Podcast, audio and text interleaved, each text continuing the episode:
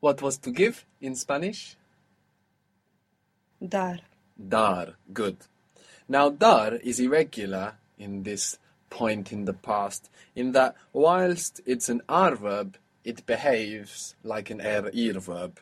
It's the only verb that has this particular peculiarity, the only verb that just switches sides like this in this point in the past.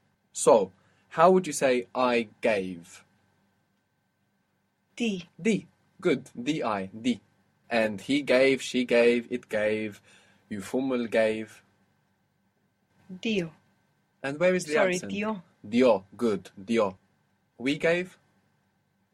Dimos. Dimos. Good. How would you say he gave me? Me dio. Good. Me dio. And he gave me it? Me lo dio. Me lo dio. He gave us it. He gave it to us. Nos lo dio. Good. Nos lo dio. He didn't give it to us. No nos lo dio. Good. No nos lo dio. I gave it to you. Speaking informally. I gave you it. I gave it to you. Did we do it? I gave. I gave. So your mind went to you gave. Yes. So how do you control that? How do you stop that happening? Cutting it up. Okay, so your first thought, what is it? Your first thought when you want to build, I gave you it, I gave it to you. I gave. Exactly. And then the rest flows off. So, I gave you it, speaking informally. Te lo di. Te lo di. Good. So it's not a new thing for us to have two of these small words together. Nos lo, te lo, me lo. What we didn't see so far is having two words together, two of these small words together, where both of them begin with L. That's because in Spanish, when that happens, a phonetic change occurs. So, for example, if I wanted to say, I gave it to him, it should be le, lo, di. But, and this isn't about grammar, it's about phonetics, it's about sound. Spanish doesn't like that. Spanish doesn't like the sound of those two L's together. Le lo. Doesn't like it. So where we would have le lo, les lo, les los, le los, any combination of lo together with these small words, the first one is going to turn into se. So another se. But a totally different use. And it's not changing any meaning. It's just a phonetic issue. So this means that lelo, leslo become sello. So how would you say I gave it to him? Se lo di. Good, se lo di. How would you say I gave it to you guys or to them? Se lo di. Se lo di, the same.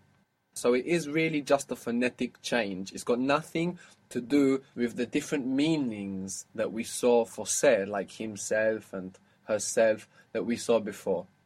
It's just a phonetic change because Spanish doesn't like having these two L's together. Se lo di, I gave it to you guys, I gave it to them, I gave it to him, I gave it to her, I gave it to you formal. How would you say I gave them to him? Se los di. Perfect, well done. Se los di. So, of course, this means that there could be many ambiguities. So now is a good time to look at how we can make these clarifications generally, not just in this structure, but generally. So, for example, how would you say, I gave him something? I gave him something. Le di algo. Le di algo. So in this case, we might want to clarify as well, because of course, le di algo could mean I gave him something, I gave her something, I gave you formal something. So how do we make that clarification? It's simple. We repeat the whole sentence and then we say afterwards, to him, to her. For example, le di algo a él. Le di algo a ella. How would you clarify I gave something to you, speaking formally? Le di algo a usted. Good. Le di algo a usted. So actually we're repeating. No, we don't get rid of that le because we put a usted. which is excellent for the learner, because it means you don't have to worry about changing the structure of the sentence when you're clarifying using this a to clarify, because you're repeating. Now, we saw before we didn't have this situation. For example, we could say me lo compra, he buys it for me, or lo compra para mí. We don't repeat the me there. But with this a that we use to clarify, we will always repeat le di algo a él. It's like an afterthought. Le di algo a ella. You don't have to go back and restructure because you've made that clarification. So going back to the situation when we have two le's together, what was to sell? Vender. Vender. And how would you say I sold? Vendí. Vendí. And I sold it? Lo vendí. Lo vendí. And I sold him it? Se lo vendí. Very good. It would be le lo vendí, but we don't like this sound in Spanish, so we just say se lo vendí. But of course, se lo vendí is very ambiguous. Most of the time we're going to know what we're talking about because of the context. Usually when we're speaking, we mentioned already what or who we're speaking about. But if you want to clarify it, if you want to be emphatic, you can add on afterwards to him. So, how would you do that? I sold it to him. Se lo vendí a él. Good. So we're just repeating. Se lo vendí a él.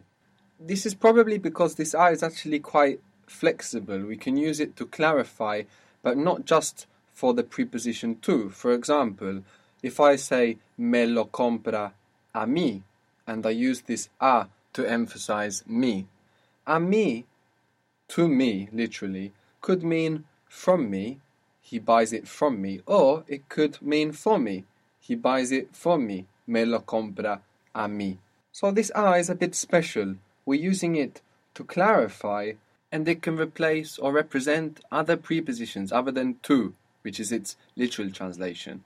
And because it has this special use, we are always repeating with a. Whereas, as we saw before, with the other prepositions, we are not repeating. Me lo compra para mí. No repetition there. But if we use a to make this clarification, we repeat me lo compra a mí. So you repeat se lo vendí a él. How would you say I sold it to her? Se lo vendí a ella. Se lo vendí a ella. What if you wanted to say I sold them to her? Se los vendí a ella. Very good. Se los vendí a ella. What if they were feminine things that you sold to her? Se las vendí a ella. Good. Se las vendí a ella. So what if actually you sold them to them, not to her? So now we're going to say I sold them, those feminine things, to them. Mixed or masculine group. Se los vendí. Feminine things. Sorry. Se las vendí a ellos. Se las vendí a ellos. Good. What was to send? Enviar. Enviar. Good. How would you say he sent? Envió. Envió. He sent me it? Me lo envió. Good. He sent us it? Nos lo envió. Nos lo envió. He sent you it, speaking informally. Te lo envió. Perfect. Te lo envió. So we have no problem with me lo, nos lo, te lo. But of course we can't have le lo. So if you want to say he sent it to her, how will it be? Se lo envió. Good. You want to clarify? Yeah. Go ahead. A ella. Good. Se lo envió a ella. And of course we could clarify he as well. Él se lo envió a ella. So it's like you have this base structure, se lo envió, and you can clarify around it. Él se lo envió. Se lo envió a ella. Él se lo envió a ella. But what is not changing there is that bit, se lo envió. He sent it to them. Se lo envió a ellos. Good. And what if it was to you guys? He sent it to you guys. Se lo envió a ustedes. Good. Se lo envió a ustedes. He didn't send it to you guys yet. He didn't send it to you guys yet. It's no se lo envió a ustedes, and I forgot yet. All way. Todavía. Todavía. Good. So, no se lo envió a ustedes todavía. No se lo envió todavía a ustedes. Could go that way round as well. I don't know if I sent it to him. I don't know if I sent it to him. No sé si envié, lo envié, se lo envié. Good. Good. No sé si se lo envié. Excellent. So, when we're using this a for clarification or emphasis, we are repeating. Se lo envié a él. Se lo compré a ella. So, we repeat when we're using this a for emphasis or for clarification. But if we use another preposition, like para, for example, lo compré para usted. Lo compré para ti. Then we don't repeat.